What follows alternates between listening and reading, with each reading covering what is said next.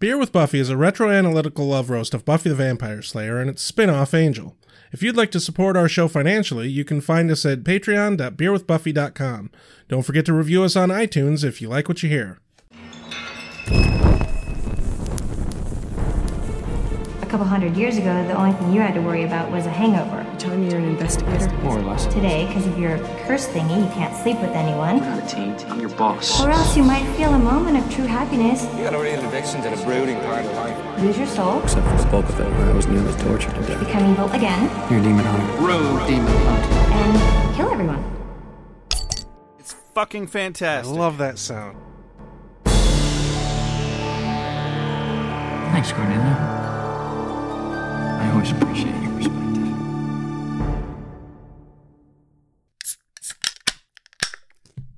I got beer all over my hand. So And my notes! Ah! well, this has been another episode of Ale with Angel. Everybody, I'm Josh. I'm Rex. Have a great evening. I need a towel. That's what she said. Oh, this episode's starting off really great. Welcome to Ale with Angel. I'm Rex. I'm Josh. Today we are reviewing season one, episode eight. I will remember you. Damn right. And you'll probably remember that this is probably like, I don't know, I want to say the sixth out of eight times that we've recorded that we have not had a proper bottle open sound effect. Yeah, But you know what? We are just sluts for the black metal stout from it's so good. Elk Brewing Company. One of these days, we're going to get some Brutus. They had it on Nitro. I couldn't get them to put it in a crowler for me. That's what they did with these huge ass cans. They're just like, oh, I can just put it in this can for you and you can take it with you. And I'm like, well, that can is approximately the size of King Kong. yeah, Let's say $10 can of motherfucking beer, everybody. holding this can makes me feel like I'm a five year old holding like when I was Yes. five and I had to go get my dad's beer. Exactly. oh dear. Yeah, it's bit it's dribbly. It's still it was dribbly last time as well. What are you gonna do? Anyway, welcome to Ale with Angel. Yep, we're having a little bit of beer malfunction. It's totally the first time this has ever happened to me. This never happened to me, baby, I swear. well, except for the last time that it happened. Also on Ale with Angel.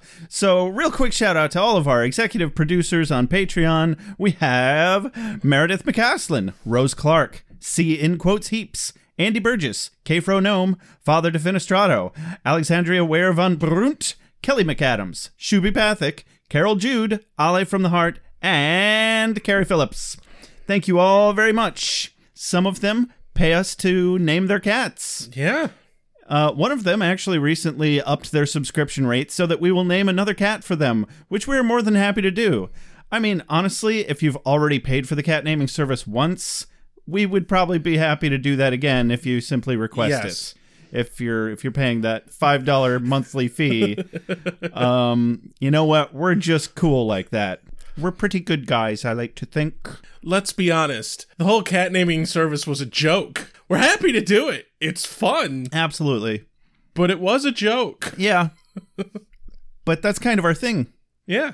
We take jokes and then we take them a little too far because it's more funny. Yes. That's how comedy works, right? Somebody told me that one time. I believed them. And I have a degree in theater, everybody. it's very evident of everything I know about you as a person. That my theater degree is a complete sham. I mean that yes, but also that you take things just one step further, and that's why it's funny. It's what keeps me alive, man. Hey Josh, yes, Rex? I have a pun for you. Oh, fuck. What's your pun, Rex? Oh, it's just a play on words.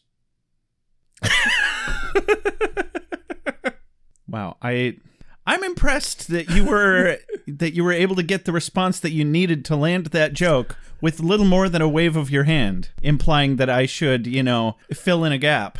Yes, I was like, I don't know what you're what you're digging for, but here you go. I was sitting on that for a while, trying to like, how can I'm gonna just have to go for it and hope that he asks the right question. Like longer than last recording. No, I thought about it between the previous two recordings, and I wanted to do it last recording, but I hadn't quite figured out how to handle it. Okay, so you get you it to sat work. on it for a whole episode then. Yeah, Wow. yeah, that is not a thing I'm good at. That's funny. I yeah, I've sat on a couple of things before. It's isn't that fun when you get the long term payoff? yeah, You sick fuck.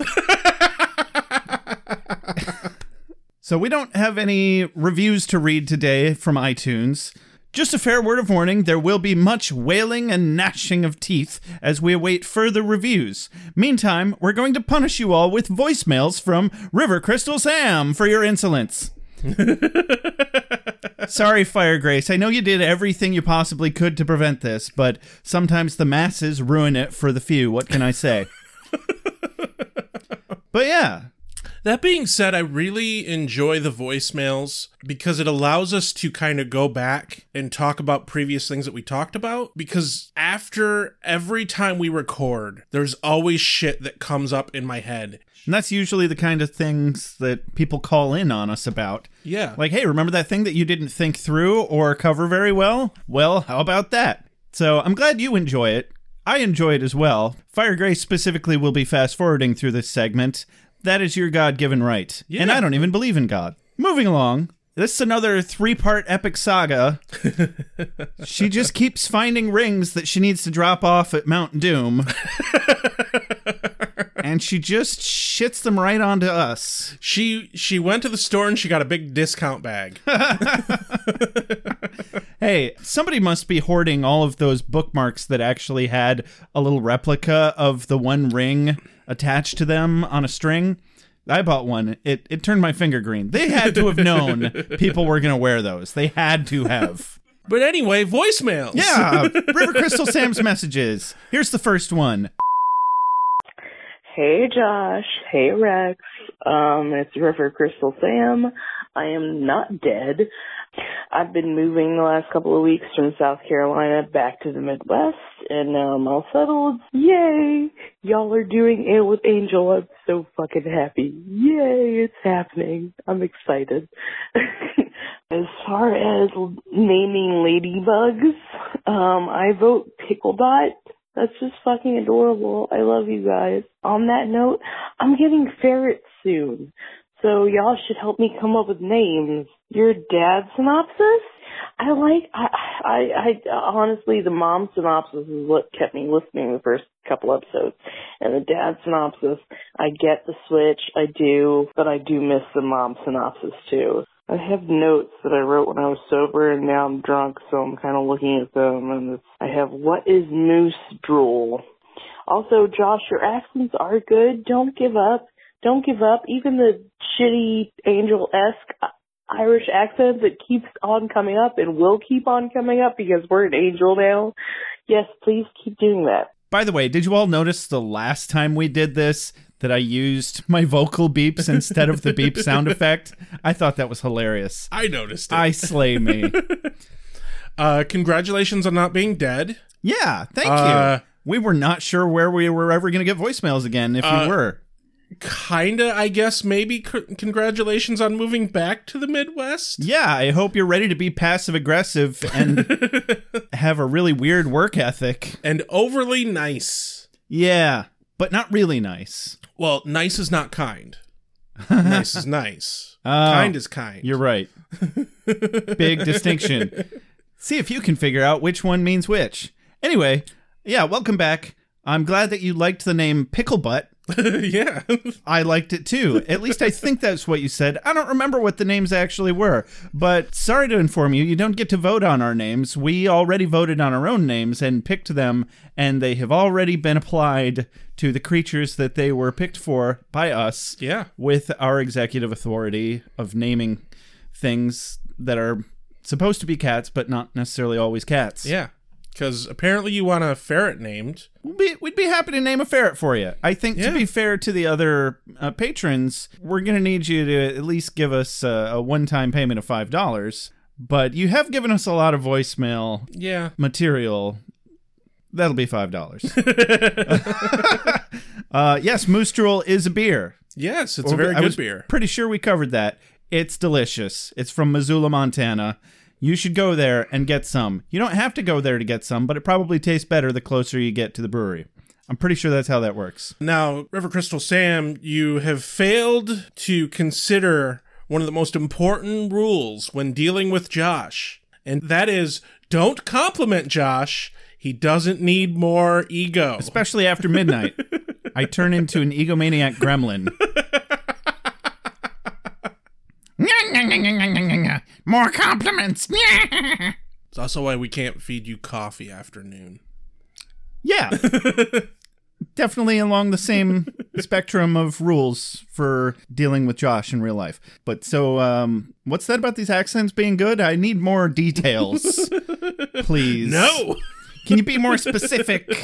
I need it.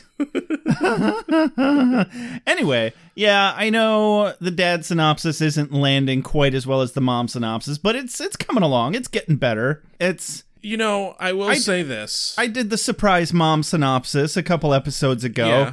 Eat it. which uh, fun fact with the way our release dates go and the way our recording schedule goes, uh, your voicemails came to us before you heard that episode. But you've heard it by the time that you've heard this response to your voicemails. So, Yes, good call. Thank you for clearing that up. yeah. I'm actually not being sarcastic. I know I have resting sarcastic voice. But anyway, message number two.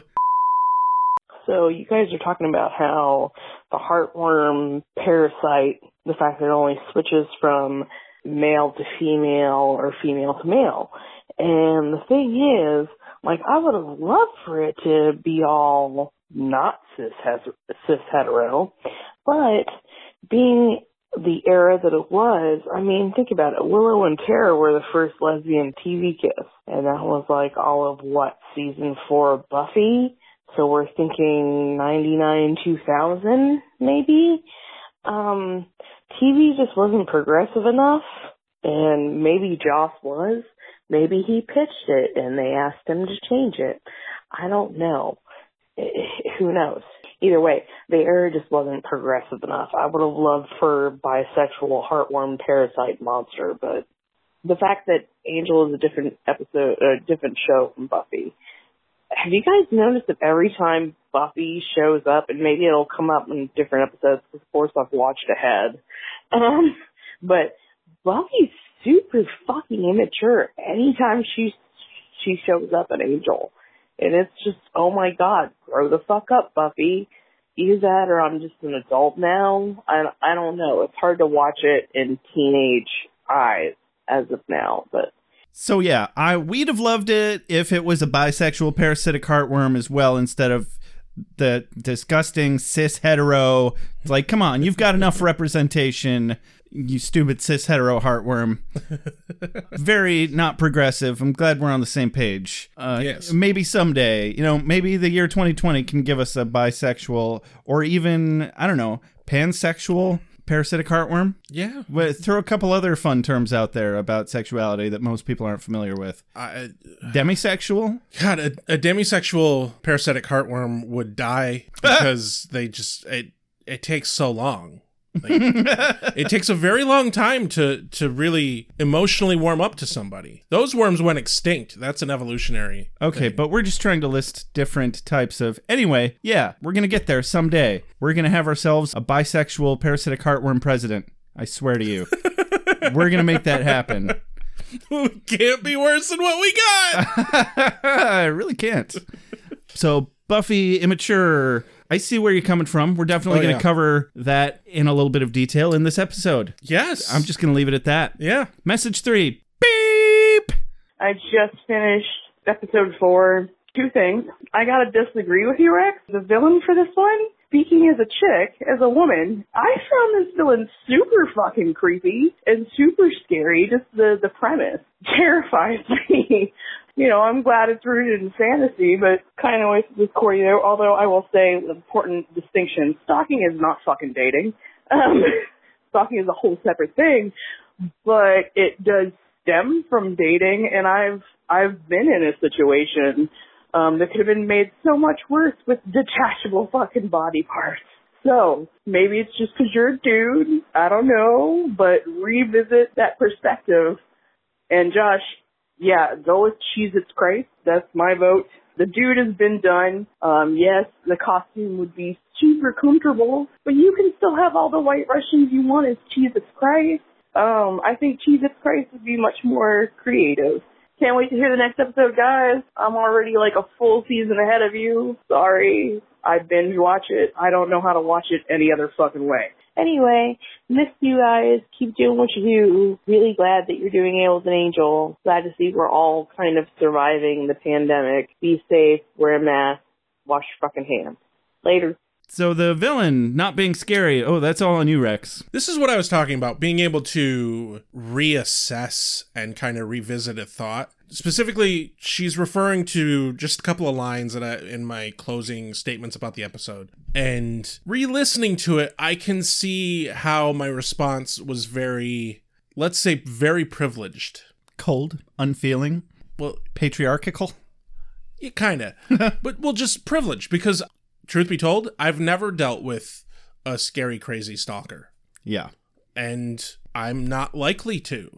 Mm-hmm. I have dealt with crazy people before, but not that kind. So yeah, it wasn't scary to him, but he's an asshole. So The biggest thing that I, I think I was really trying to touch on, and I did not do a very good job of doing so, is that from the like monster movie thriller bad guy trope.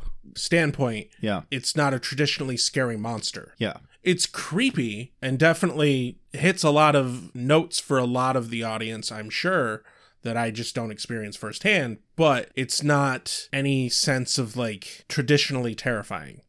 If that if that makes sense. It does. I get what you're saying. I don't think I even necessarily understood that you meant it that way when we recorded the episode. But yeah, your privilege is showing. Yeah. Also, so is your weenus. You disgusting Venus. asshole. It's the skin on your elbow. It's pretty much always showing. Oh, yeah. Unless you're wearing a long sleeve shirt. Which I am not. Yeah. We both got naked weenuses right now. it's kind of a sausage fest up in here right now. I'm not going to lie. so you think I should go as Cheez It's Christ because it's more original.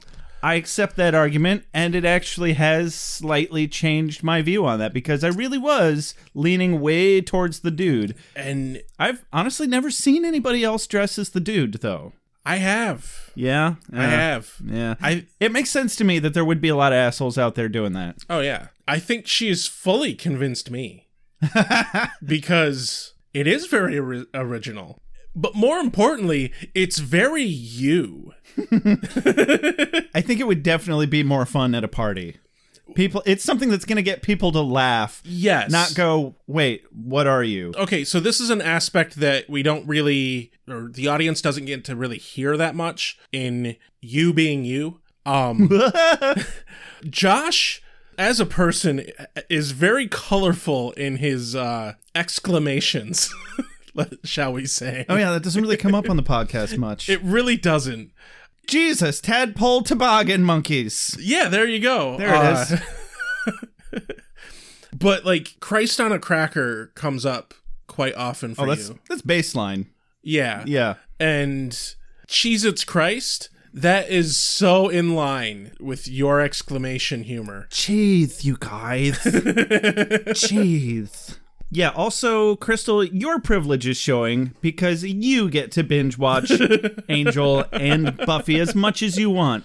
We, on the other hand, we're basically Buffy and Angel priests. We have sworn ourselves to a life of celibacy where we don't get the privilege of binging that shit anymore. I can't even sit through an entire episode without having to stop it every 30 seconds to take notes. Yeah. You're welcome. Right before I moved, we actually sat and watched Once More with Feeling with a friend of ours Mm-hmm. That's who had never seen it before. That's the only one that we get to just watch straight through, and it doesn't really matter because we already have all the lyrics memorized anyway. yeah. I think I don't like binging. Oh, yeah, I definitely don't like binging. I think it's a horrible thing. But it's For our society. So easy. Yeah, it is very easy to do. And they're fucking designing shows that way now. Yeah. And streaming services are based on expecting us to binge things. But it's bad for you. Okay. Don't do it because we said so. I don't think Signed. it's so much that it's bad for you. I think it's it's really not the ideal way to take in such a, a work of art. All right, signed Josh from Ale with Angel. I was going to say signed Josh and Rex from Ale with Angel, but Rex is being difficult, so never mind. I, to be fair, I'm always difficult. What? On that note, I think we can move on from the voicemails. What would you like to move on to, Rex? I think it's parental synopsis time. Yay! Joshua, What are you doing, Joshua? Oh, just bearing a burden that no one else remembers. I have no idea what you're talking about. The old macaroni bowl upstairs isn't as squelchy as it used to be. Holy vivid, Dad. Uh, what about that time you came to Kalamazoo for work and didn't even bother to say hi to your children that you hadn't seen in several months? What? I did that? All right, all right. I mean, I was busy. What do you want from me? A father? You got one. I make selfish, condescending decisions that affect your fate all the time without you ever having a clue. I'm a fucking adult, Dad. That's right. And it's my job to make sure that I treat you like a fragile toddler your whole life because I didn't watch you grow up. God, it's like you're not even human. So, what if I was? What am I supposed to learn valuable lessons and change my behavior and become a better person or some shit? Yes! oh, oh, like your precious angel, cause, cause he's learning so much from his mistakes. Valid point. You're not my real dad. so I'm out in my car now, guys, because I just can't even deal with dad anymore. And uh, but no, seriously, today on uh, today's episode of Angel, Angel and Buffy almost get to have one last amazing romp together with the too good to be true promise of a real shot at a lifetime of happiness together. This happens because Angel soaks up some magical demon blood in a seemingly routine demon hunt. The regenerative demon blood turns him human, which Doyle is able to help him confirm with a trip to the realm of the gods or some such nonsense, where some Roman looking immortal dudes and a, and a chick woman person tell him that he's off scot free to live a mortal life. Angel promptly screws the pudding pooch with his white knight martyr ways, and okay, actually, some sound logic as well. Buffy is devastated, but she won't remember anything anyway after they turn back time 24 hours for Angel to prevent the event from ever happening. He alone bears the memory of the event, adding just one more straw to his already overburdened broody camel's back. the end. Overburdened broody camel's back. That is I correct. like it. You're welcome. Ladies, gentlemen, spiny headed looking creatures. Soon as the sun goes down, down, down, vampire. Soon as the sun goes down, down, down, vampire. Competition is a beautiful thing. So I just want to run over a couple of things of some relevant things that happened in the episode Pangs that this is a heavy crossover episode Okay, with, yes. of course. First of all, I think obviously the most relevant thing Xander's penis got diseases from a Shumash tribe. Yeah. His penis got diseases from a Shumash tribe.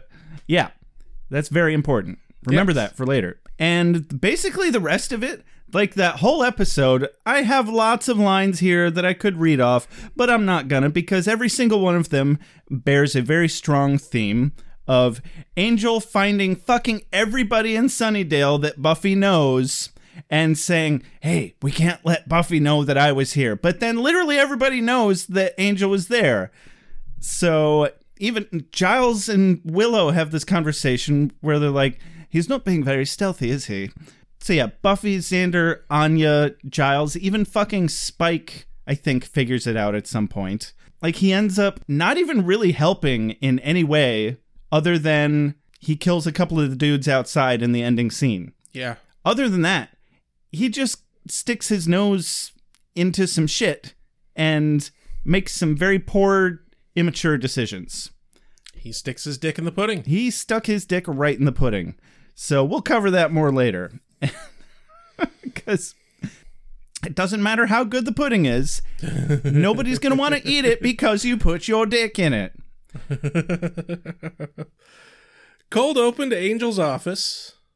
He's looking at his desk. Well, he's winding Well- a clock first. Yep. First, he's winding a clock, a really nice uh, mantle clock. Actually. Yeah. I've always wanted a really nice mantle clock. takes a special key. It, it sounded and looked like it felt very satisfying to wind this clock. yeah, and he's smart enough not to overwind it. A lot of people overwind their clocks, Uh, Right? He only gave it two good cranks and then called it a day. You don't really need mu- much more than that. Yeah, I believe it. But no, he's very uh, meticulously adjusting his desk. and he lets a pencil roll down it, and I'm like, wow, that must be a very unlevel desk. Yes. Cut over to Cordelia and Doyle, who are speculating as to his well being, considering he just went and saw Buffy. Yeah, and Cordy specifically thinks that he's going to be Broody McBroody Pants because, you know, A, he's Angel, B, he saw Buffy. You know, that's good math. God damn it, Cordy. Don't you see how brooded my pants are? I just went to McDonald's and I ordered a McBroody sausage muffin. they didn't have any. It made me more broody. So- anyway, he pulls out a steak. And Cordy and Doyle panic and they run in and just like, it's not worth it. It's not worth it. Don't do it, man. Don't do it. It's like, what? Level my desk with this wooden stake? I'm like, yeah, that's the ideal tool for that, jackass. It's so not ideal for one very specific reason in that he he levels his desk but he leaves the the stake sticking out where he's going to walk around his desk. right? So he's going to kick the damn thing. yeah. Anyway, it, I didn't buy it. Definitely didn't buy it. Come on down to the Plot Hole Emporium, where sometimes when a character is about to commit suicide, he needs some sort of excuse to get out of it, so he just sticks that murder weapon right under his desk and says, "Oh, it wasn't level." I didn't prepare for this one. No, I think a, a better out from that would be God damn it, Cordy. You don't know how unlevel my desk is. Just gonna let you have that one. Moving along. Right. Keeping score now. One failed plot hole emporium. One successful broody angel for Rex. yeah, Yeah. not bad. I've had better. Oh, so they're talking about how Angel went and saw Buffy, but Buffy didn't see Angel, and he was just hiding in the backdrop. Mm-hmm. Cordy rightly says, "Oh, you know, if that if that were me, I'd be pretty upset about that." And guess what? Buffy's pretty upset about yeah, that. Buffy's pretty upset about that. She's like, mm mm, somebody was being a lurky, lurky, ledgy boy. no, sir, I don't like it. We get a big old dose of the Sarah Michelle Gellar this episode. Glar. Galar. Glar. Glor. Sorry. I don't know where I'm going with that. Opening credits. Yeah. Back in the office, Doyle and Cordy briefly exchange pleasantries with Buffy, and then They skedaddle. they promptly fuck right off. The and the next 15 minutes, hell, the next 30 to 40 minutes really, is basically one long dramatic reading. God, you really could just do the whole episode in dramatic reading. I probably could. but We're not gonna. Please don't. Uh, of no, We do not have that kind of time. no, we do not. Of note, I think it's hilarious that one of the first things Buffy says is exactly what Giles said that she would say in the episode Pangs. Oh, really? Yes, she basically one of the first things she says is, You can see me, but I can't see you. That's exactly what Giles said in Pangs. Go, Giles. Yeah, two days before this episode. It's almost like they were written by the same person. Yeah. Now, I actually have a question here because you went back and rewatched Pangs. I un- I unfortunately didn't have enough time. Uh huh. Um, I can see this being implied two ways. Either A, everyone told Buffy that Angel was in in Sunnydale, or she just figured out that Angel was in Sunnydale. Oh no, at the very end of the episode, Xander fucks up and spills the beans. Okay. while they're all sitting at the table at Thanksgiving. It's that episode where he's like, Oh, now I yeah, remember. everything yeah. went great, even with Angel being in town the whole time or some shit like that. because the way that this exchange here is written it's almost as if buffy was just visiting and came in and they outed themselves to buffy Oh, that could work too, but no, definitely Xander. oh xander Yeah, and then I'm sure they had a big long conversation about it after that.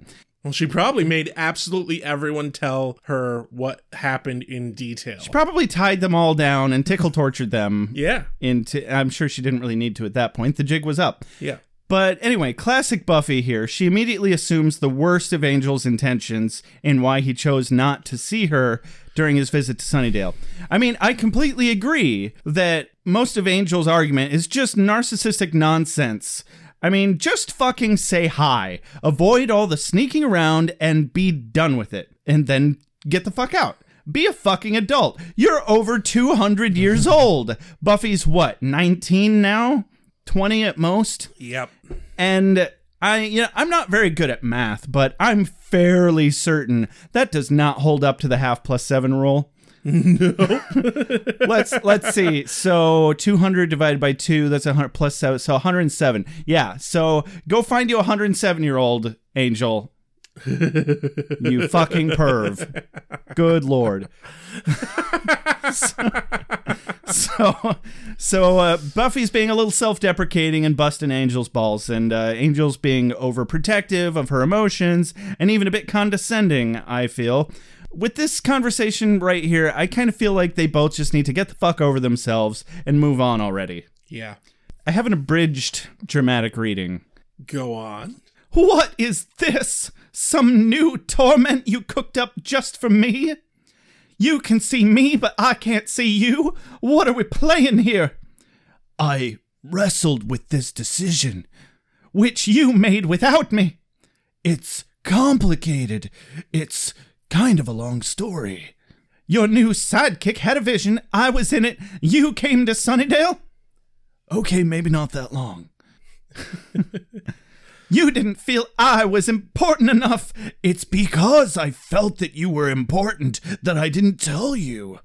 I'm a big girl now, Angel. I don't need you skulking around trying to protect me. Unless, of course, I'm in some gigantic fight to the death, which I was last night. And she just kind of pokes holes in her own arguments at that point, and things kind of simmer down a little bit. I just realized something. If Pangs took place on Thanksgiving, this is Black Friday. Thanksgiving's always on a Thursday, isn't it? Yeah. Ah, yeah, you're right. Day after Thanksgiving is Black Friday. Weird. Yeah. Huh. No, no. Dumb little thing that amuses me. Yeah. We definitely that was definitely not really portrayed in the episode at all. But cut over to the office lobby where Doyle and Cordy are talking But So I think we both got a couple of uh, quotes of the day off of this. Mine is well, she seemed a little Cordy interrupts with Bulgarian in that outfit. no, I was going to say hurt. Where are we going? I just thought that was funny. and then the scene finishes out with Yeah, after Doyle's like, Where are we going? She says, Oh, they'll be at this a while. We still have time for cappuccino and probably the director's cut of Titanic. Yeah, and for those of you that weren't there in the 90s, that was like the longest movie that existed. I looked it up. The director's cut specifically is four hours and 15 minutes. Fuck a doodle doo. Yeah, it's long. It's about it's it's longer than Lord of the Rings extended edition. Yeah. And Oh, God. You're right. 'Cause yeah, that's each im- of those is three hours, aren't they? Or. yeah. I want to Yeah. say each, even the extended editions are only like three three and a half hours tops. I mean, if you put 'em put them all three together, then it's just I did that- ridiculously I did that, long. once. I watched all three extended cuts in a row. Oh, me too. That was a long day. It and was. Honestly, I was done with it. I, When he, when he finally put the fucking ring in the goddamn mountain, I was fucking happy. yes, finally. No, I was cuddling with a very attractive girl that I was hanging out with at the time. So I was hanging out with two not attractive male nerds. So I didn't I didn't mind it that much. Anyway, cut over to Angel's office. They agreed to the classic plan of all painfully codependent ex-lovers trying to avoid their doomed path, which tends to sound a lot like, "Hey, you there. Fuck off." And when you get there, fuck off from there too. Then fuck off some more. Keep fucking off until you get back here, then fuck off again. yeah. Yeah. I think that's a fairly decent plan. I'm currently doing that with my ex-girlfriend. I've been doing that with mine for a long time now. And then a big green demon pours a big ass sugary glass of himself at the expense of Angel's window, which I imagine is similar to a beverage flavoring mix advertisement, but I can't remember the name of it right now. Perhaps you can squeegee my memory on that one, Rex. uh, Kool Aid? Kool Aid! Oh, God, I've been trying to think of that for hours. Oh, God. So I mean, I don't have anything else to fill in about that. They uh, No, samurai busts through the window and uh, they get to fighting. green faced, gem forehead, samurai looking dude. And out in the office lobby, Doyle implies that they should help because they hear some crashing and shit. Cordy thinks it's just Buffy and Angel duking out their middle school drama and overwhelming emotions. Therefore, they continue fucking off. Fun fact though, the wall between them and Angel and Buffy and the the samurai, samurai demon Yeah. has windows. There is no way that they could be standing at the door and not see what is going on in there. Right? Yeah. This whole this office is very labyrinthine. Apparently. Definitely. But nevertheless, they continue fucking off. I imagine when they get there, they'll fuck off from there too. Yeah. And quite possibly when they get back, they will simply fuck off again. yes. I don't want to share my feelings. I don't want to open up. I want to find the guy that killed Tina, and I want to look him in the eye. Then what? Then I'm going to share my feelings.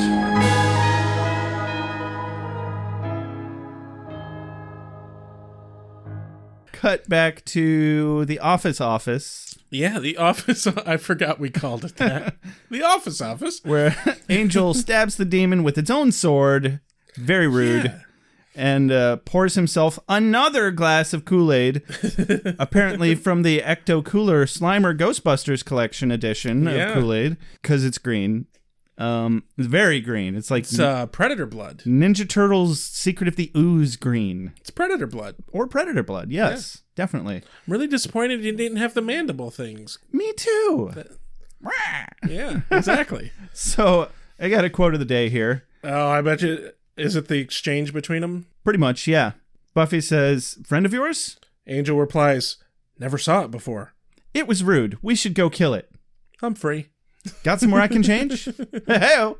Yeah, good times. Yeah, it's uh two well written characters by two very good actors. yeah.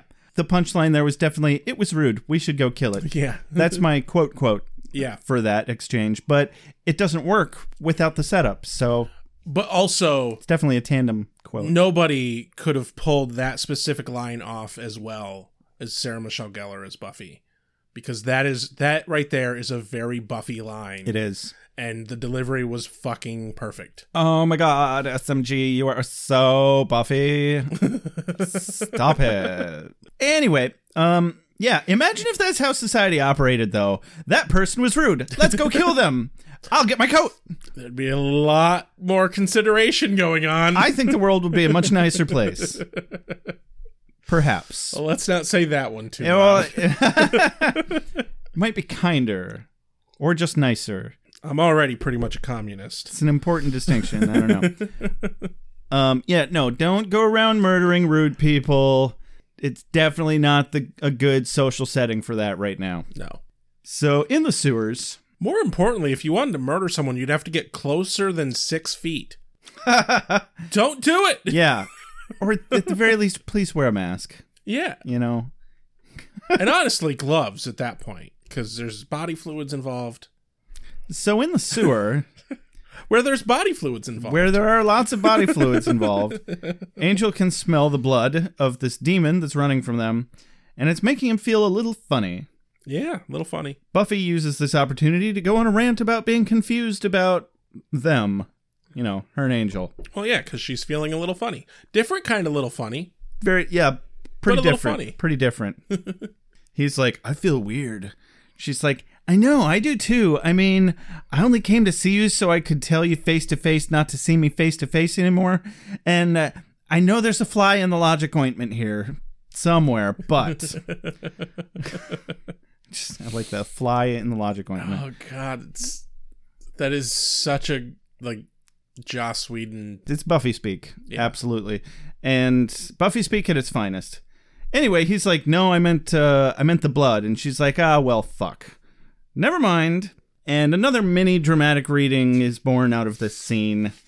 When we're apart, it's easier. It hurts every day, but I live with it. And now you're right here, and I can actually reach out, and it's more than confusing, it's unbearable. But we have to bear, right? I mean, what else can we do? It doesn't work with us. It can't. It goes on. Yada, yada, yada. I'm over it.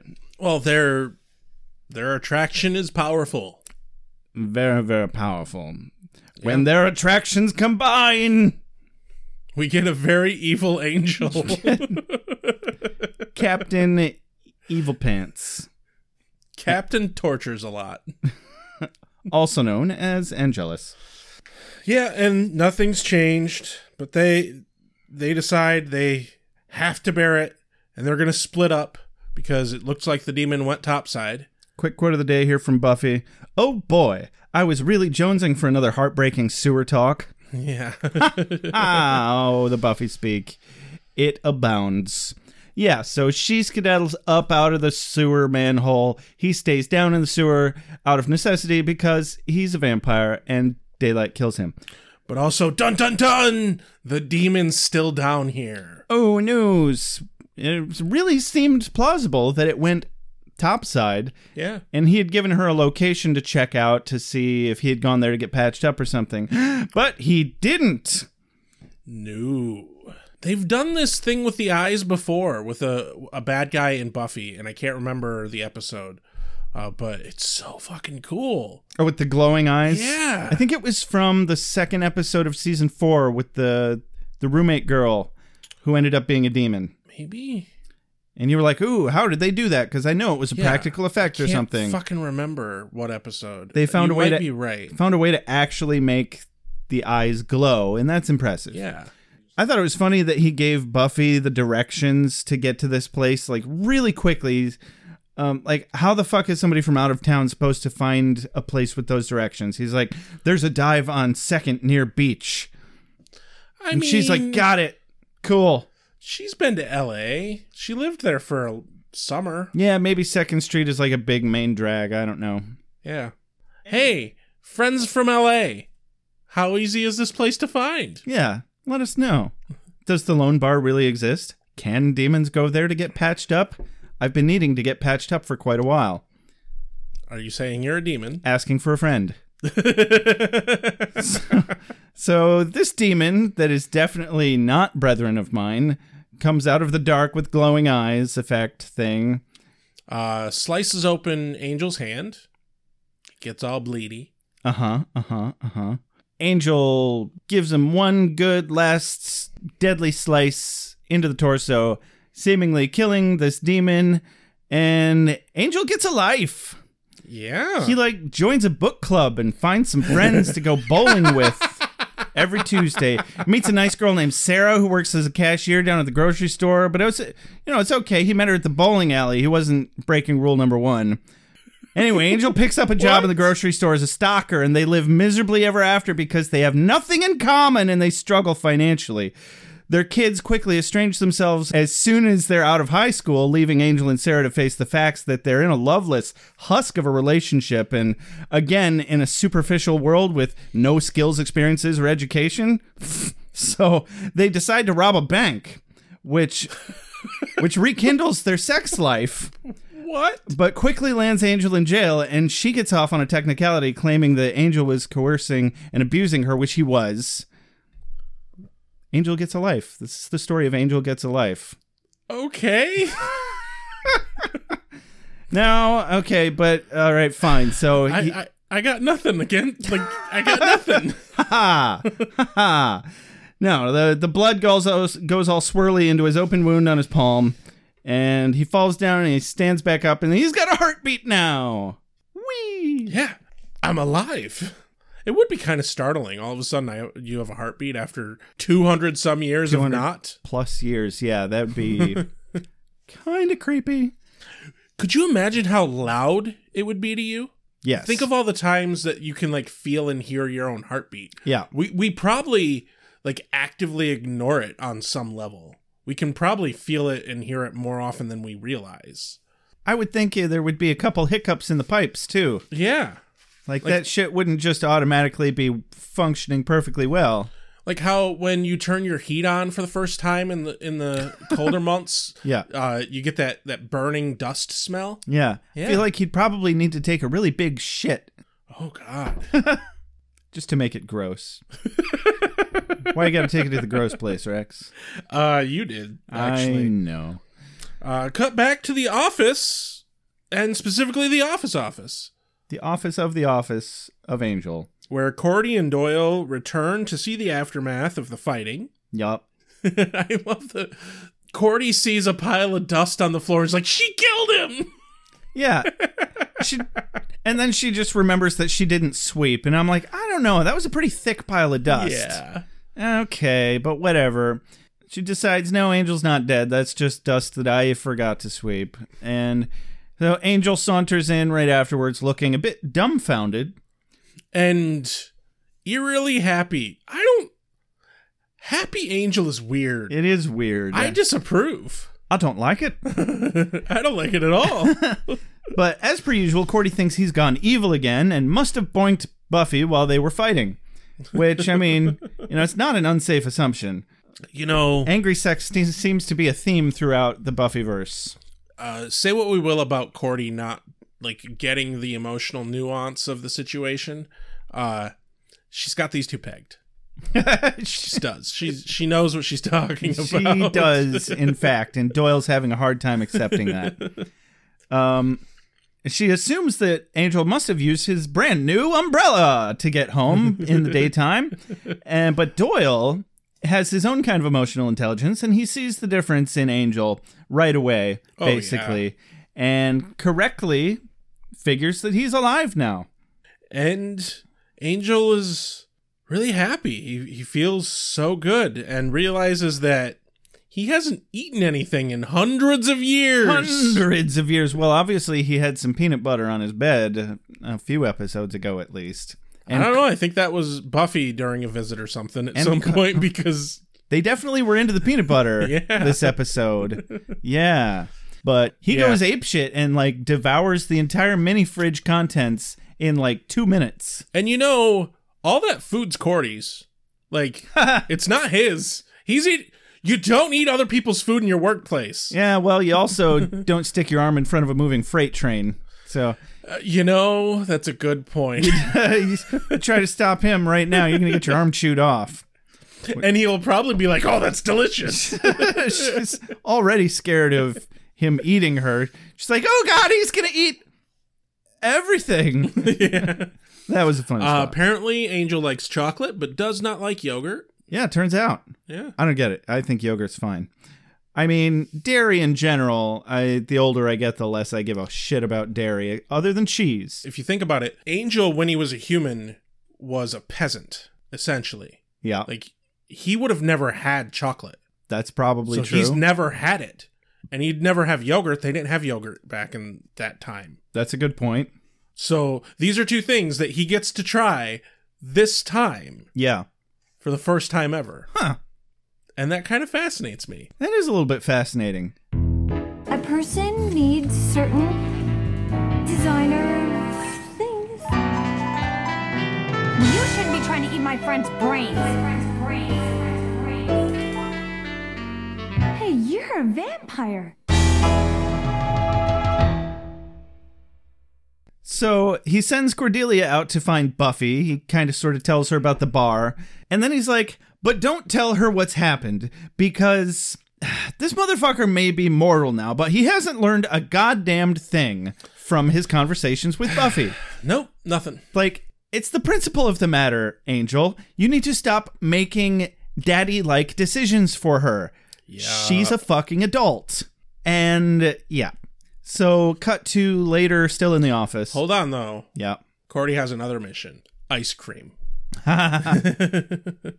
Mint chocolate chip, I think, is what they said. Oh, he said, Oh, is that a thing? Can you get that? Something like that. Yeah. Yeah. So she's on a grocery run and a Buffy run. Practically the same thing, you know, except he's not going to eat Buffy. You know, not in the.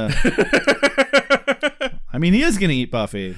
E- I'm assuming. Oh, my. but not in the violent way. No. In a way that she's going to appreciate, I hope. Yeah. He's had plenty of time to get good at it, but I Okay, moving on. think he's wasted most of that time on being sad. okay, so- moving on. Later in the office, um, we're in research mode now. Yep. Uh, Doyle finds it in a book. It's a Mara demon, which are an assassin breed, I guess. Yeah, they're like uh super evil assassins specifically aimed to kill good guy warrior heroes. Right. And the most confusing part of these demons is that they need lots of salt to survive, even though they have immortality juice in their veins. Okie dokie. You know, it's about the same logic of vampires being able to be tranked, so moving on. Even though their blood took an immortal and turned him mortal. So now he's going to age and die in a fraction of the amount of time that he's been alive. Okay, whatever. It, it doesn't make any sense.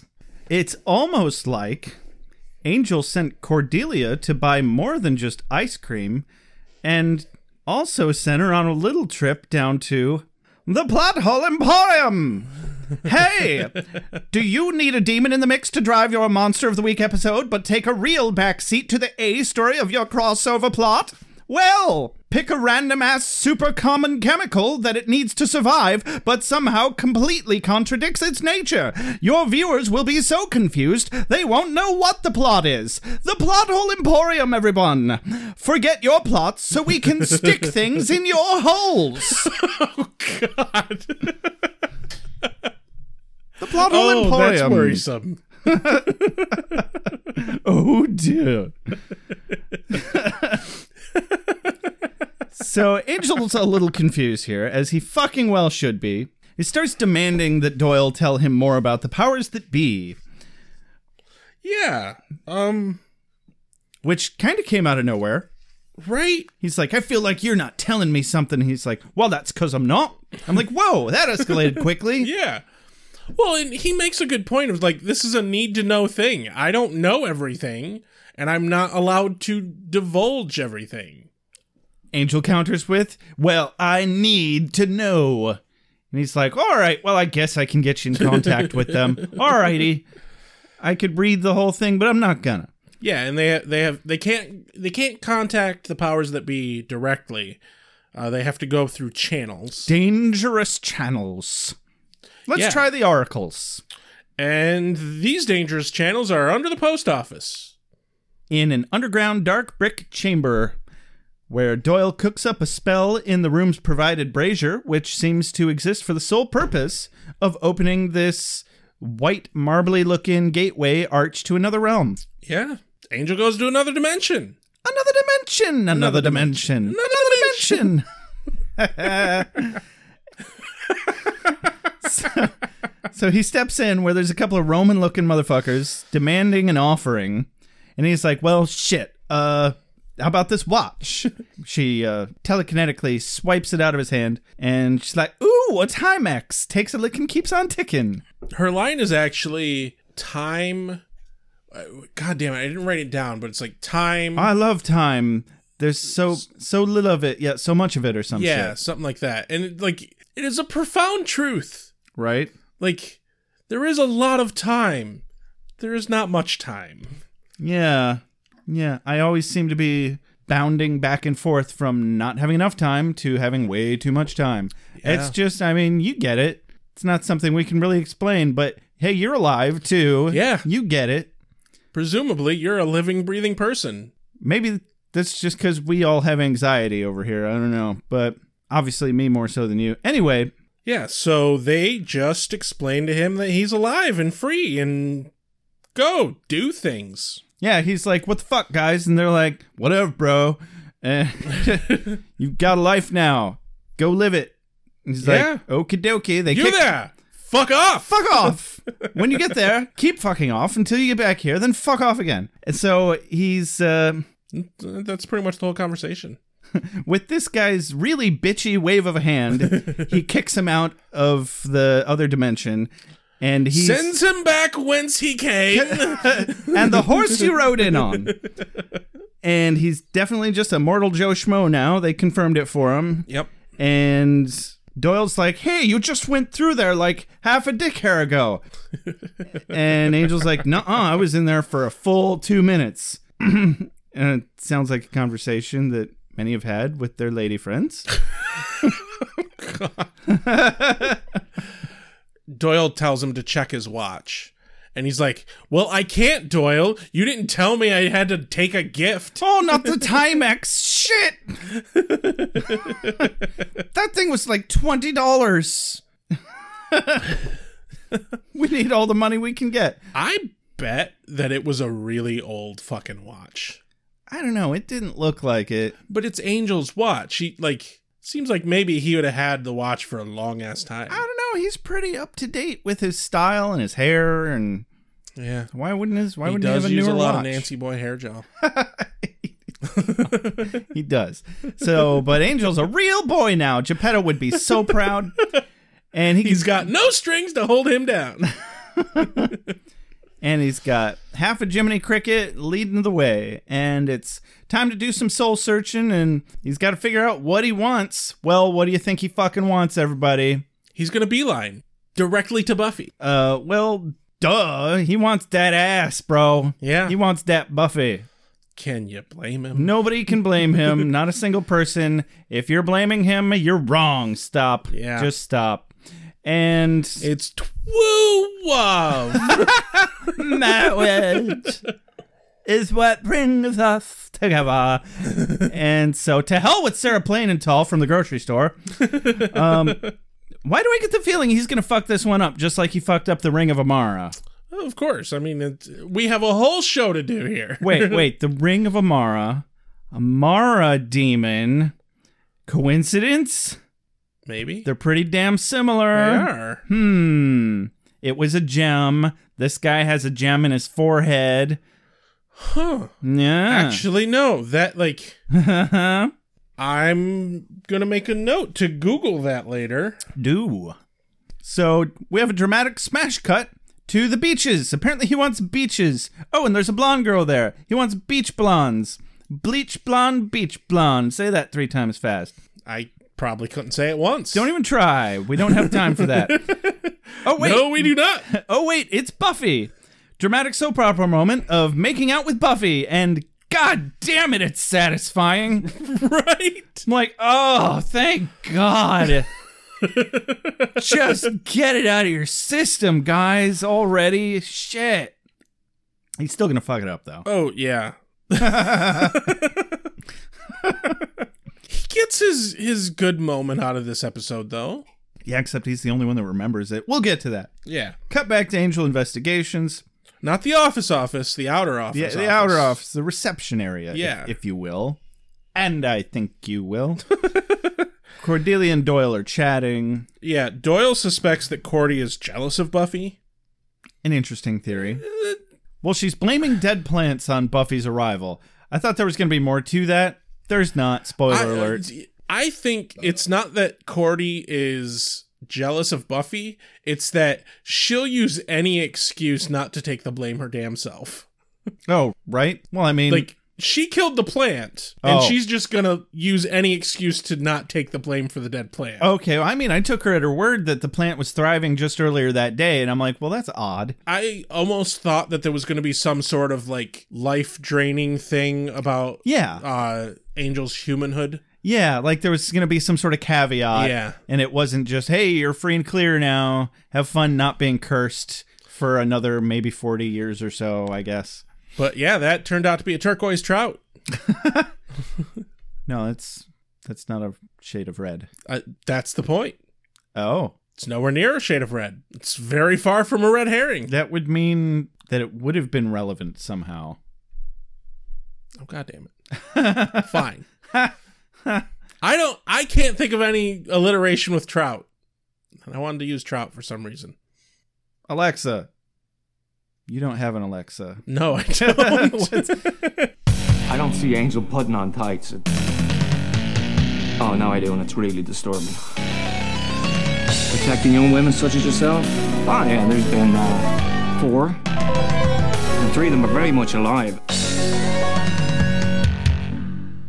I did get a line here uh, from Cordy she's worried about uh, them being downstairs alone for too long Oh no. because she I, she doesn't quite believe deeply that the curse is done. Right. She's she's pretty pessimistic here. She doesn't trust the situation, understandably. She knows all all she really knows is that when Buffy and Angel hook up, bad things happen. Yeah, and And she was there for that. And Doyle's like, well, why can't you just be happy with them? And her response is, let me explain the lore here, okay? They suffer, they fight. That's business as usual. They get groiny with one another, and the world as we know it falls apart. And I really just liked it with the, the, the term groiny with one another. I liked her using that as an adjective or uh, as a verb. Yeah. I, I appreciated that as well. An extension of that was also a quote of the day for me. Cordy says, Oh, please, they've got the forbidden love of all time. They have been apart for months. Now he's suddenly human. I'm sure they're down there just having tea and crackers.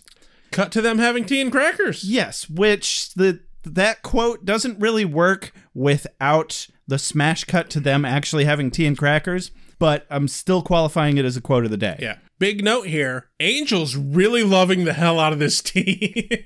Oh. he's like pouring his tea and he looks up and he's like do you want some more because he's just like holy shit look at this tea it's so good like it's all physical acting but he- david boreanaz does it very well Oh, I mean, it makes sense because he's he's loving tasting things again. Yeah, that's still very new to him.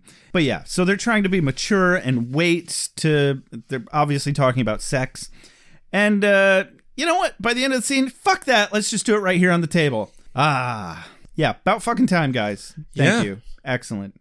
Good job. So later in bed. have you ever cleared a table off for this purpose No, but it's on my bucket list. right that's exactly what i was gonna say I'm sorry.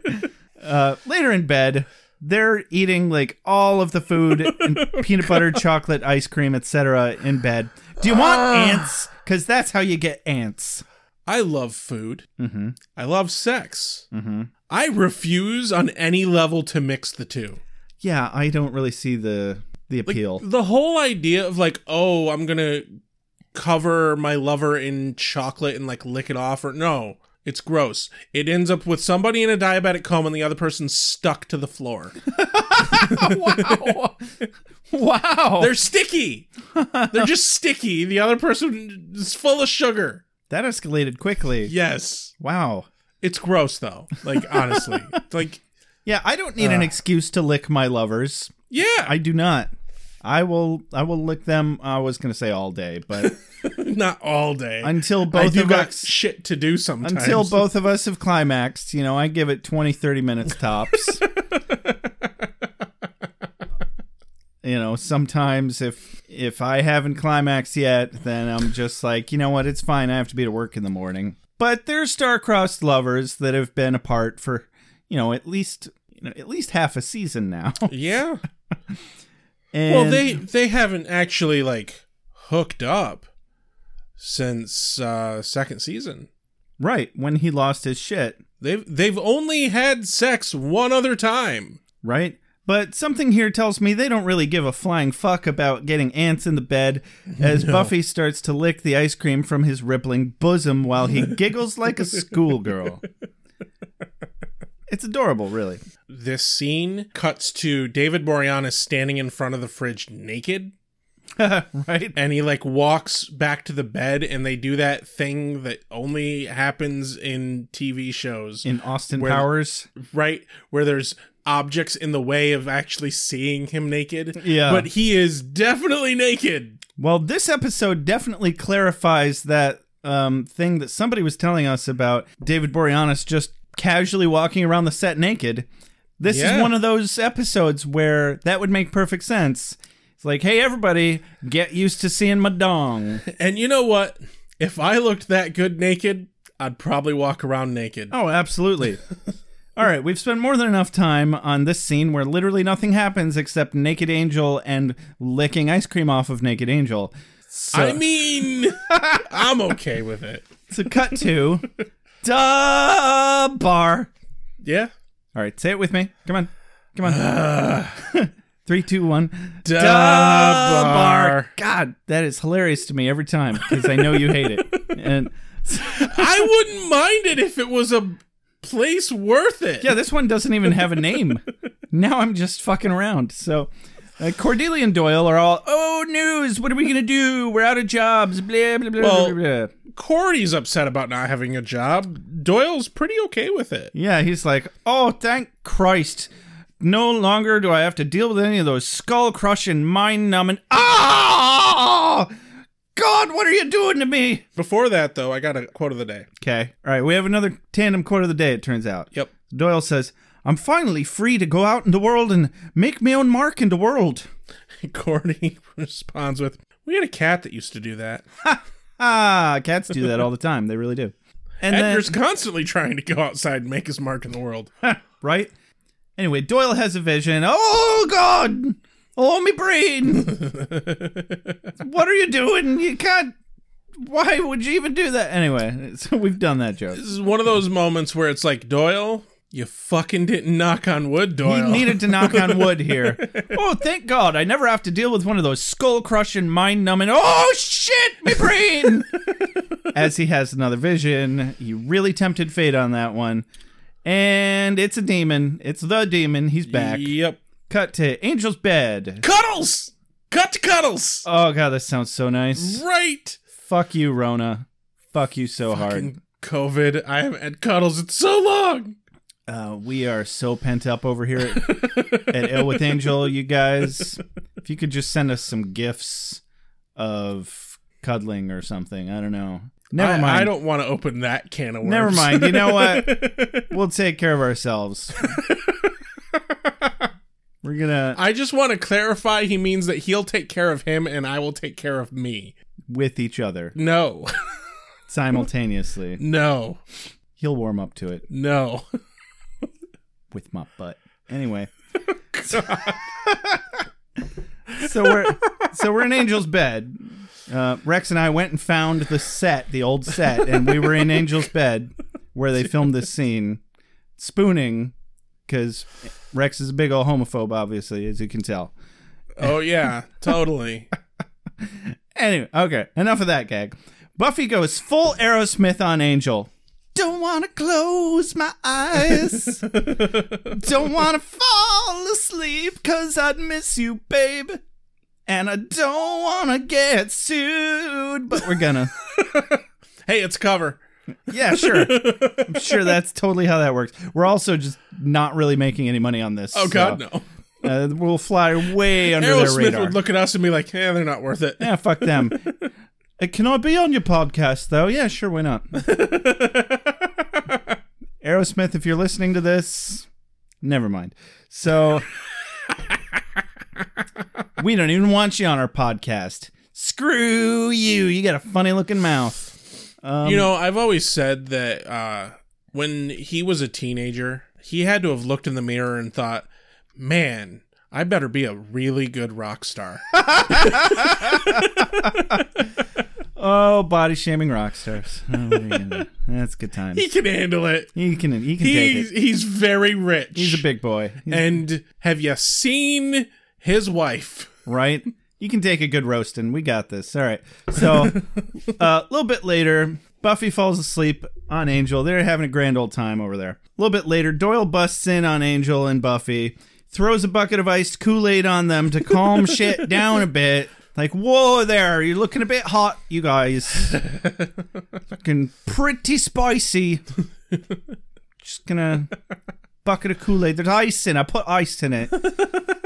Uh, he leaves the door woefully intact, I however. hope he didn't add sugar to that Kool Aid. Oh. that's going to make the peanut butter problem so much worse. yeah, they're already going to get ants. Fuck it. so it's a threesome now. They're all covered in Kool Aid. Doyle's like, Ooh, you're never going to get me lucky Kool Aid. lick it off of me. I bet you won't. And Angel starts to lick it off of him. He's like, Oh, God, I meant Buffy. I wasn't into you. Well, I'm a little bit into you, Angel.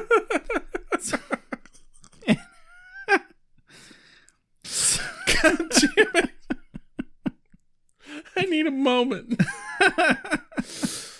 I think I've lost my place in my notes. yeah, that's all right.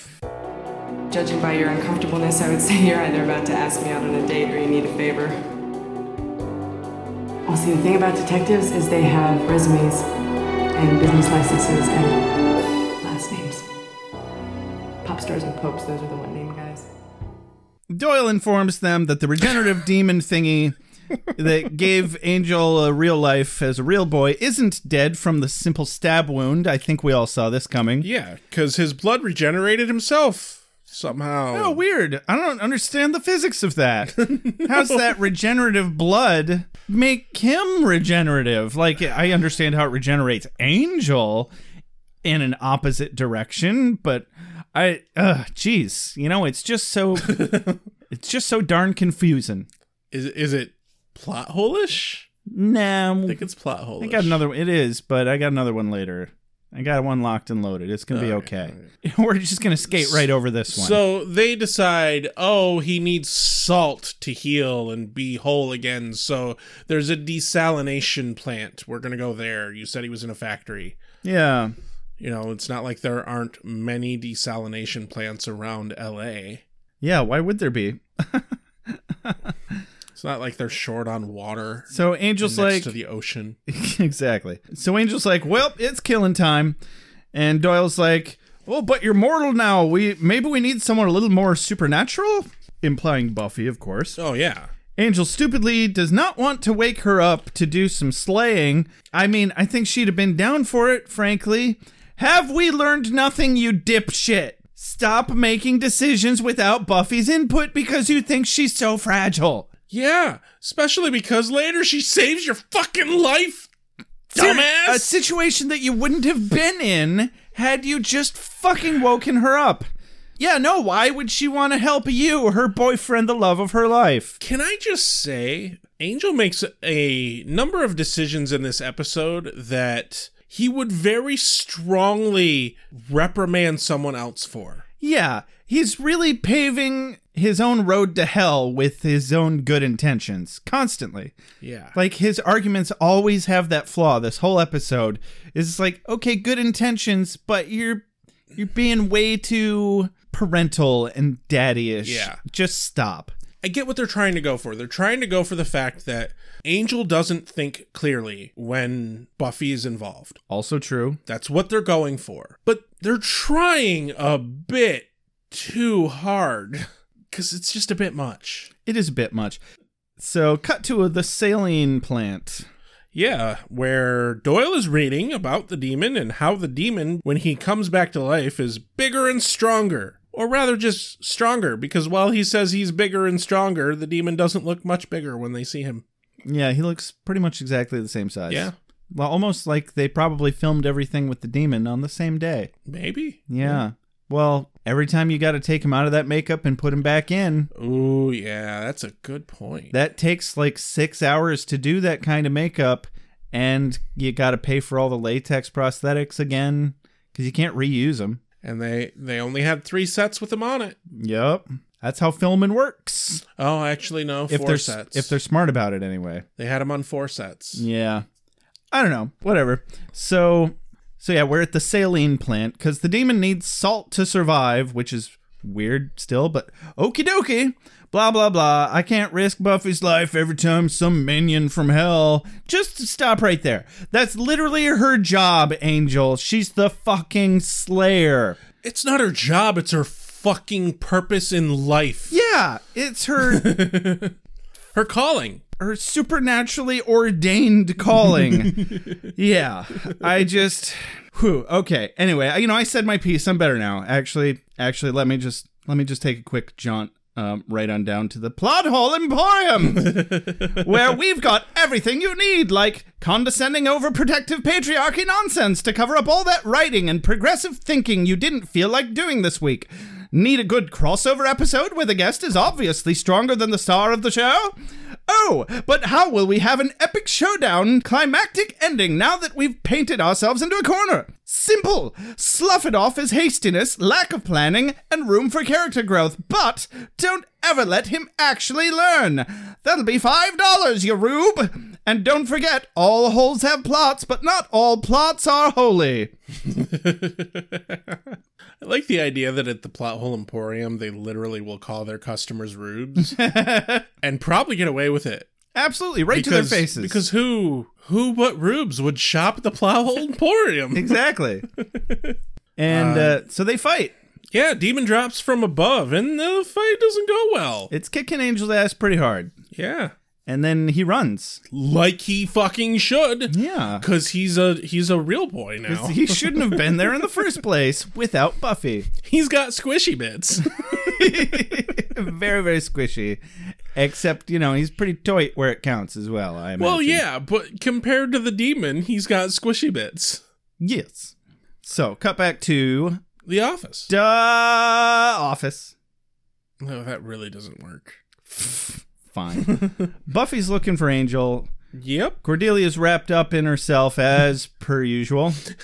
I like her plan though. She's like, you know what? I'm just gonna sell everything and keep the money. It all looks like shit that was just there when Angel rented the place, Right. frankly. You know, he didn't go shopping for computers. yeah, no shit. I got a quick quote of the day from Buffy here. Uh, Cordelia says, You know, I'm in real pain here, and all you can do is talk about Angel. Has it even occurred to you how this whole turning human thing might affect me? Buffy says, Regrettably, no. that is an excellent question. I'm so glad you asked me that. And the answer is no. no, she has not thought about how it might affect you at all, Cordelia. More importantly, Cordy is very outside of Buffy's give a shit radar. Oh, so far. Like, so she was never really fully into Buffy's give a shit radar. She was for like briefly kind of when when her and Xander were dating. Yeah, she was super close, but then she left the series. Yeah. And fell right back out into the very The dark helpless void. yes, sure. Let's go with that. the the dark side of the moon territory of Buffy's give a shit Oh, radar. I hate that phrase. it's not the dark side of the moon, it's the far side of the moon. Oh, okay. There is no dark side of the moon. The whole moon gets light. Really? Yes. How? It goes How do you think we have a new moon? I don't know. Hell, when we get an eclipse, where what side of the moon do you think is lit up when the fucking moon is in front of the sun? Oh, so it's getting but it has to be uneven lighting. Like it's getting Well, the earth is uneven. Only half the moon gets light at a given time. Only half the earth gets light at a given time. But it's not the dark side of the moon, it's the far side of the moon. The moon is tidally locked, so we only ever see one face on earth because its rotation is the same rate at which it rotates around the earth. So we only ever see the same face of the moon, so it's the far side of the moon. Thank you for that astronomy lesson, Dr. Rex. You're welcome. Excellent. So What? I'm a space nerd. yeah, I can't help it. that's great. And uh Factory. Cordy lets it slip that her next rant about Buffy not being able to have it all and that it's her fault that Angel ran off to fight that thing by himself. Uh oh. What thing? Oopsie doo. Oops. Yeah. Cut back to the saline plant. Angel continues to get fucked up. To be fair for Cordy, her outing Angel running off is a way that Buffy, in fact, ends up not getting everything she wants. Right? Yeah. I don't understand why she was being so doggedly loyal to Angel here, but I don't know. It's I could do an entire plot hole emporium out of that too, Yeah. but I'm not gonna. So Back to the factory where Angel gets his ass kicked. Yeah. They fall through the floor into a lower level. Angel go down the hole. And so the demon guy's like stepping on Angel and he's like, The end of days has begun and cannot be stopped. You know, blah, blah, blah, standard demon shit. I'm a bad guy, so I have these lines I have to read. I'm so evil. don't you know how evil I am? And Angel's like, God damn it. Don't you know how broody I am? He's like, Damn, that's pretty No. broody. I got it. Oh. I know why Angel's getting his ass kicked. He's too fucking happy. He's too happy. You're right. Oh, jeez. Poor guy. so his power comes from his sadness. you're not wrong. So anyway, Buffy teleports into the scene with some zippy one-liners. yeah. Cause she like there was definitely not an implication of time passing here. Oh, God, she no. goes from the office to the saline plant in like thirty fucking seconds. Yeah. she clearly has teleporting abilities. So quote of the day Either here, that or the office is just next door. just next door exactly. How handy is that? So quote of the day: Buffy says, "You hurt my boyfriend." The Mara demon says, "A great darkness is coming." Buffy says, "You got that right." Ha ha! I don't know. It was so simple, but I'm just like, man, I missed that. Those classic, Yeah. dry Buffy one-liners. It's a very good subtle line because it's an indication she's going to knock his lights out. Darkness, get it? All right. Yeah. Ah, It's a I- good pun. I am not attuned to puns. I didn't yeah, even it's get a that. very good pun. Oh Jesus! I'm with Wolfram and Hart. Everybody should have a lawyer like this. Mr. Winters shall never be convicted of any crime. Ever. Should you continue to harass our client, we'll be forced to bring him into the light of day. I want that stricken from the record. A place I'm told that's not all that healthy for you. So Buffy starts kicking his ass almost right away, but then he turns around and turns the table tide or whatever, however you, I can't fucking remember Whatever that the- phrase is, Yeah, that phrase that. something you about know. the tide turning. Yeah, you Uh. know what I mean. But all of a sudden, he starts winning and slams Buffy up against the wall, and What do you think of the great warrior now? yeah, and then Angel says, "Little bland needs salt," and picks up a handful of salt and throws salt in his face. And I have a problem here. I know you do, Rex. We all have a problem here. because the salt's supposed to heal him, right? Supposed to be his like life force. How does it blind him if that's what he needs to heal? Shouldn't it heal him? Well, It makes no sense. Oh. maybe it's just because he's supposed to ingest it to heal him. But you know, you throw any fistful of grainy shit into somebody's eyes, they're gonna be like, ah, don't do that. That's rude. I- You're being very rude, Angel. oh, and now the demon has to kill you. Yeah. So Angel remembers something Doyle read in the book about a thousand eyes or some shit, Yep. and realizes, oh, maybe that giant red jewel in the middle of his forehead is his weak spot. Okie dokie. So it's like he's a fucking boss fight in a Zelda game. right? he needed Quick, hit the blinking red light. use your hook shot. Damn, that doesn't work. Try your arrow. Oh shit, I'm out of arrows. You're always out of arrows. Always out of Fucking arrows. always. Yeah. God. it- Have you- and then you have to jump around for like 20 minutes till something happens and five fucking arrows show up. And then you miss four of the five shots. And then it's 10 more fucking minutes to get five more fucking arrows. And so you Google it, and they're like, just use your boomerang. And I'm like, shit, you're supposed to have the boomerang here? right? Damn it! When did that happen? Always fucking doing shit out of order. Uh, God, those games are a fucking mess sometimes. Sometimes, yeah. but they're so good. So, anyway, Buffy makes short work of him. She smacks him in the jewel She u- she uses the boomerang right away. right away, and he fucks off to fuck off land. Uh, she runs over to Angel and cradles him as he lays there wounded and in pain. I thought he was gonna die. I kept wondering how the fuck does he become a vampire again? And I was kind of expecting him to die here, and then like when he died here, he just reverted back to vampirism. Right? No, I kind of always assumed that he was just going to run back to them and be like, hey guys, I changed my mind. And they'd be like, okay. Which you know, guess what? That's exactly what he does in the next scene. Yeah, so cut to Angel fucking it up. Angel fucking it up. Brought to you by Angel fucking it up. Angel promptly fucking up. he begs to be a vampire with a soul again to the Roman weirdos in another dimension, another dimension, another dimension. Yes. Yeah. And unfortunately, I kind of agree with his reasoning. Yeah. Uh, Yeah. Basically, if he stays human and with Buffy, it's only going to get her killed and cost other lives as well. Well, and his, his point is he specifically says the demon's purpose was to take a warrior out of play, and he's done that. Yes, his exact quote is uh, The Mora demon came to take a warrior from your cause, and it succeeded. Yeah. And I'm like, well, shit, you, you got me there.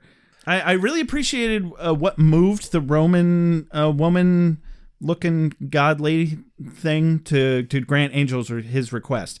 Because the man says, uh, temporal folds are not to indulge at the whims of lower beings. And she says, You're wrong. This one is willing to sacrifice every drop of human happiness and love he has ever known for another. He is not a lower being. And I was like, ooh. Ooh, yeah. Ooh, ooh right in the feelies. Right in the Right- feelies. right in all the- all of them at once, even, which is just disturbingly impressive. Very much so. So they agree to turn back time 24 hours so the angel can kill the Morrow demon before it turns him human.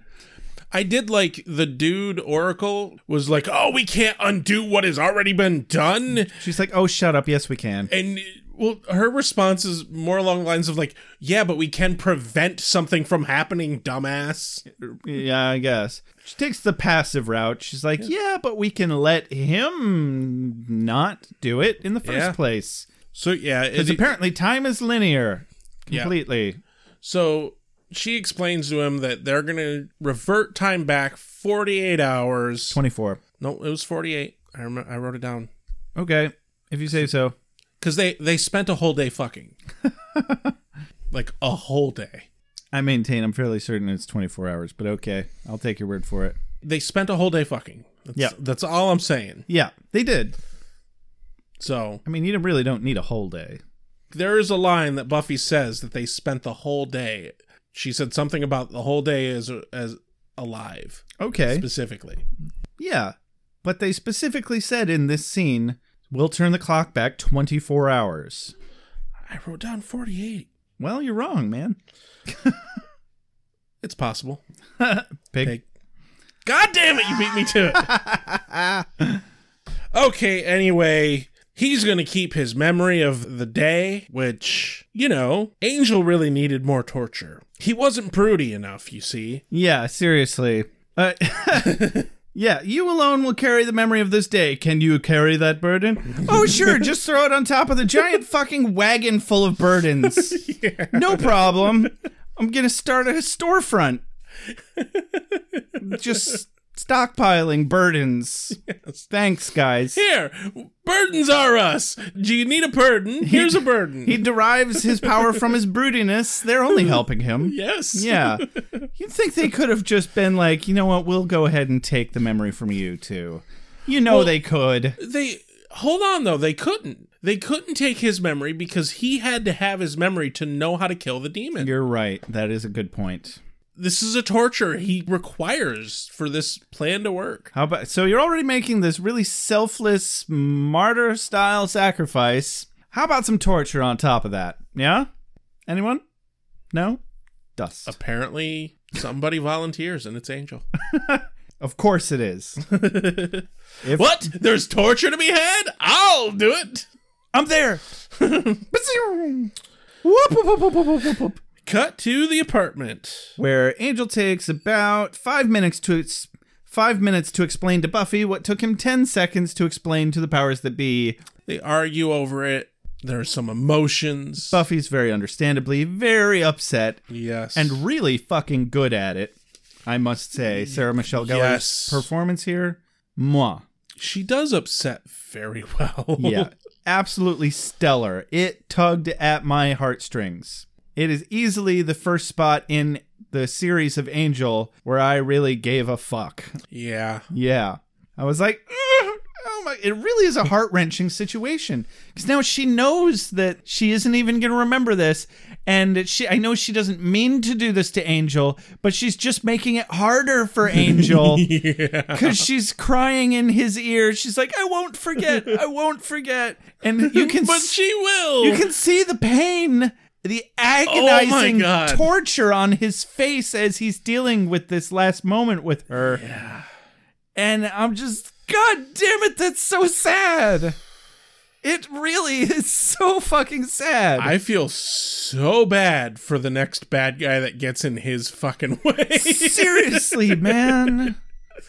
Like, wow. Uh, okay, yeah. so my, my heart my heart breaks for her and Angel and him always doing his martyr thing and making the wise, difficult choices for the greater good and shit. Man, when do you get to just fucking be happy? What a goddamn pain in the ass. well, I, I guess we- don't think we want him to be happy though. We wouldn't really have a show if they went and did that. So Yeah. no conflict, no show. Uh, otherwise, it's just masturbation. Yeah. So time rewinds back to when the demon showed up in the office. Yep. Angel just reaches out and pushes that button on, on his forehead. Be- Boop. Boink. Dead. Oh. And Buffy's like, How'd you do that? How did you know to kill him like that? Yeah, he He's was like, a Mara "Oh, demon. He was a Mara demon. Yeah. Doesn't Eh, everybody know what a Mara demon is? I read in my spare time. Derp a derp derp. So then she uh, she goes back off to fuck offville. Also known as Sunnydale. When she gets there, she fucks off from there too. And then she keeps fucking off until she gets back to LA and then she fucks off again. Buffy just jaunts right off to fuck off land. Fuck off land being Riley's pants. Right? Gerarg. Grr arg. Is this for me? I must be ready. I need my strength, strength. Give, give, give, give me more! Night, I shall walk in the earth. Hold on. You've got something in your eye. So my my first question here was f- about halfway through the episode. I was like, wait, so she's actually hooking up with Angel here, but I thought she was with Riley. But when I think back to the episode of Pangs, she hadn't really started dating Riley yet. No, no. She And- didn't really start dating Riley till about mid season. Yeah, so I was definitely confusing it with the episode where Angel comes back to Sunnydale and gets in a fight with Riley. Yeah. So that's another story for another time. Anyway, how did you feel about this episode, Rex? I feel better about it after talking about it. Good. I thought it was shit when I finished the episode. Well, parts of it absolutely were. Mostly because I fucking hate it was all a, dream. Yeah. I mean, it's not though. It's it's an alternate dimensional plane. Yeah, I, like I get it. I get it. This is a thing that will exist in the character that is Angel for however long, yeah. but It is it a just- cop out still, I feel like. Right. I really wish they could have just fucking let Buffy have that. You know what? Yeah. She deserved to have that as much as he did. That pisses me off that Yeah. they took that from her character. She deserved that closure. Um and I mean she she w- it would have tortured her too knowing that she doesn't get to have that even though she fantasized about him becoming human and them being able to be together all the time. But she'd have fucking gotten over it and she'd have been stronger for it. yeah, completely agree. And you know what? I feel like the writers, in a way, did the same thing to her character that they've been having Angel's character do to her this whole time. They daddied her. They said, Yeah. We're going to not give you the choice about whether you get to deal with this, and we're just going to take that away from you altogether. Yeah. Fuck you. Fuck you, writers. So, thank you Josh for explaining how I feel about the episode. Yeah, you're How welcome. do you feel about the episode? I guess I feel about the same way. You know, I didn't really understand that I felt that way about it until right now. yeah, Yeah, it had some really good moments. it did. the problem is the moments that were really good don't exist in this timeline anymore. Yeah, except in Angel's head. That's really bothersome. Yeah, Yeah. it really is. It was all a dream. yeah. But also, a good deal of the moving drama that happened in this episode came from Buffy knowing that she wasn't going to remember this anymore. But I feel like they could have achieved the same effect without taking the memory away from her. Yeah. There was a way to do it, and it was just by taking away Angel from her again. Like I get that they they couldn't have too much emotional weight added onto Buffy in this episode because you can't necessarily have storyline bullshit happening in a show that the character is not on.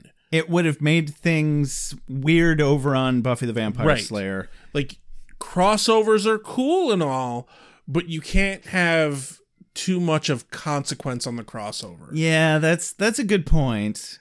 But But from a character standpoint, yeah, Buffy fucking deserved to have this. she really did. So, final assessment it was a good episode that ended in such a way that fucked all the good that it did. Yeah, basically. Oh, and also this is absolutely the worst monster of the week they've had on Angel yet. Yes, unquestionably. Fucking awful. Unquestionably the worst one. So, what's your quote of the day, Rex? My quote of the day is one we alluded to, but we didn't actually mention because we kind of glazed over the scene. After Angel becomes a real boy and they're downstairs having tea and crackers, Mhm. Angel is like laying out all the circumstances of why they can't be together, why they shouldn't rush it, blah, blah. Um, honorable mention is he's being all nitpicky about the reasoning and everything, and she says, Would you like to pull out a pie chart? but the actual quote of the day is after that when he says that we just gotta wait, we can't we can't do anything now. Uh, she says, You know, it's a good thing I didn't fantasize about you turning human only about 10 zillion times, because today would have been a real letdown. That was some serious sarcasm right there. That is that is epic level sarcasm that you would have to be the chosen one to wield. exactly. Like she's got a fucking PhD in sarcasm here. That was some hot sarcasm. Yeah. As we have said before, sarcasm and one-liners are part of her superpower repertoire. Definitely. Okay, so what's your quote of the day? I'm going to give a honorable mention to Buffy's line, "It was rude. We should go kill it." I did almost pick that one as well. but my for real for reals quote of the day goes to the Roman looking god woman. She says, You are wrong. This one is willing to sacrifice every drop of human happiness and love he has ever known for another. He is not a lower being.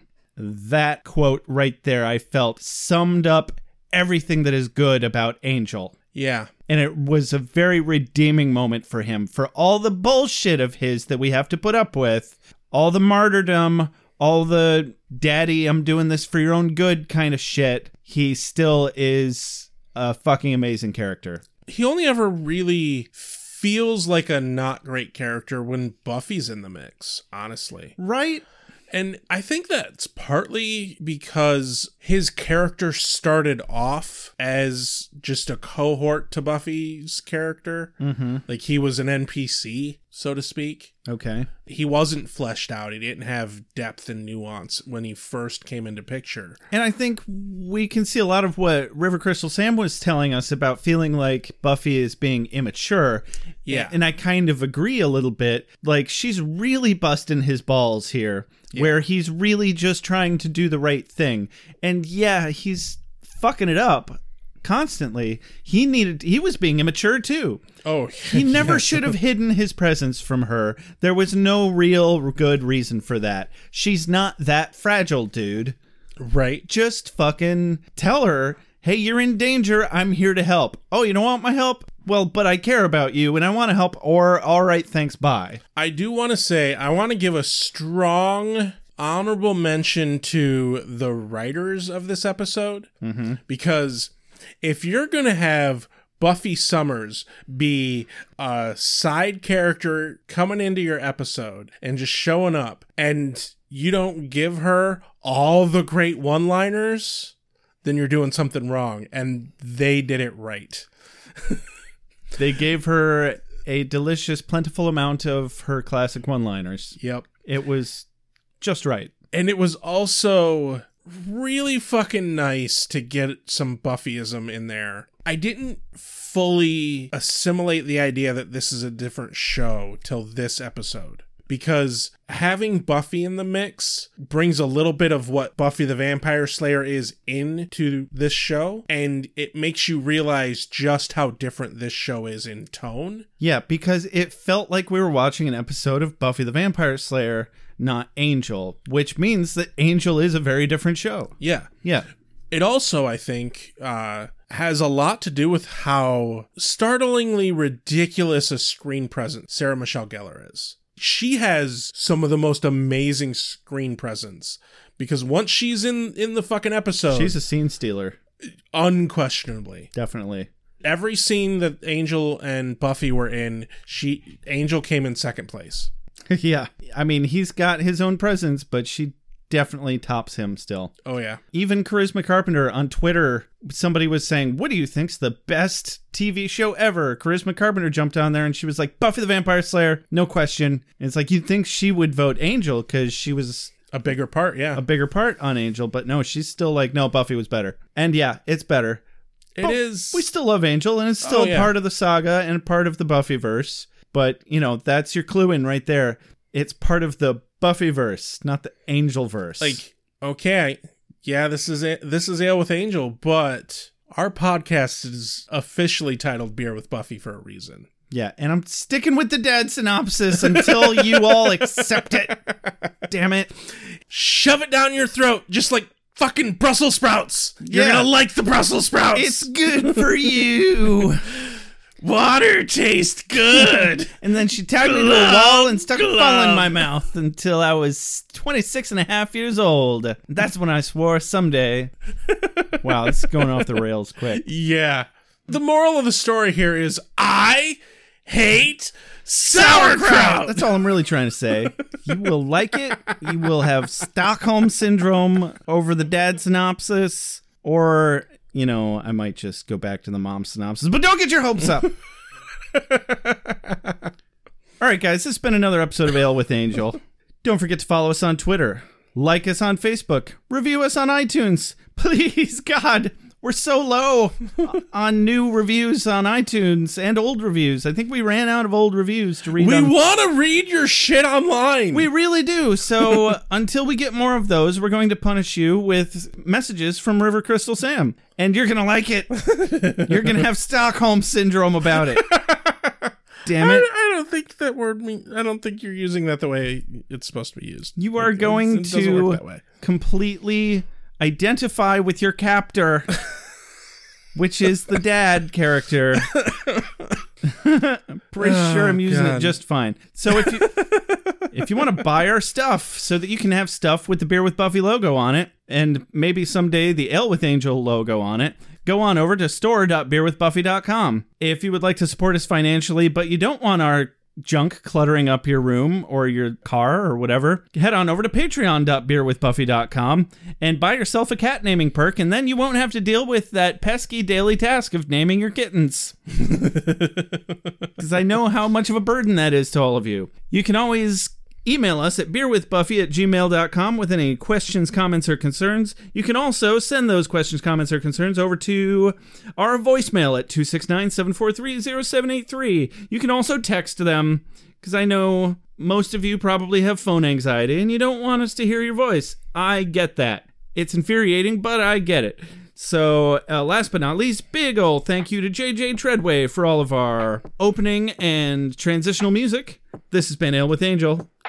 I'm Josh. And I'm Rex.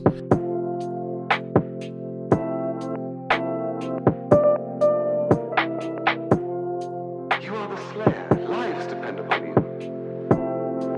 I make allowances for your years, but I expect a certain amount of responsibility, and instead of which you en- enslave yourself to this this cult. You don't like the color?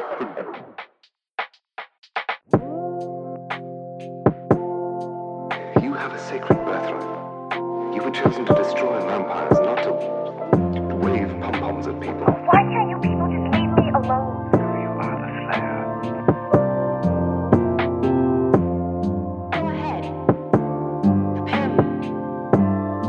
I'm a watcher. I, I haven't the skill. Oh, come on. By appealing, by appealing to your common sense, common sense, common sense. Werewolves, incubi, succubi, everything you've ever dreaded was under your bed, but told yourself couldn't be by the light of day. One girl in all the world. Common sense. One girl in all the world. Sense. It was a bit um, British, wasn't it? Wee! Wait, what have we done? Wh- why are we watching this?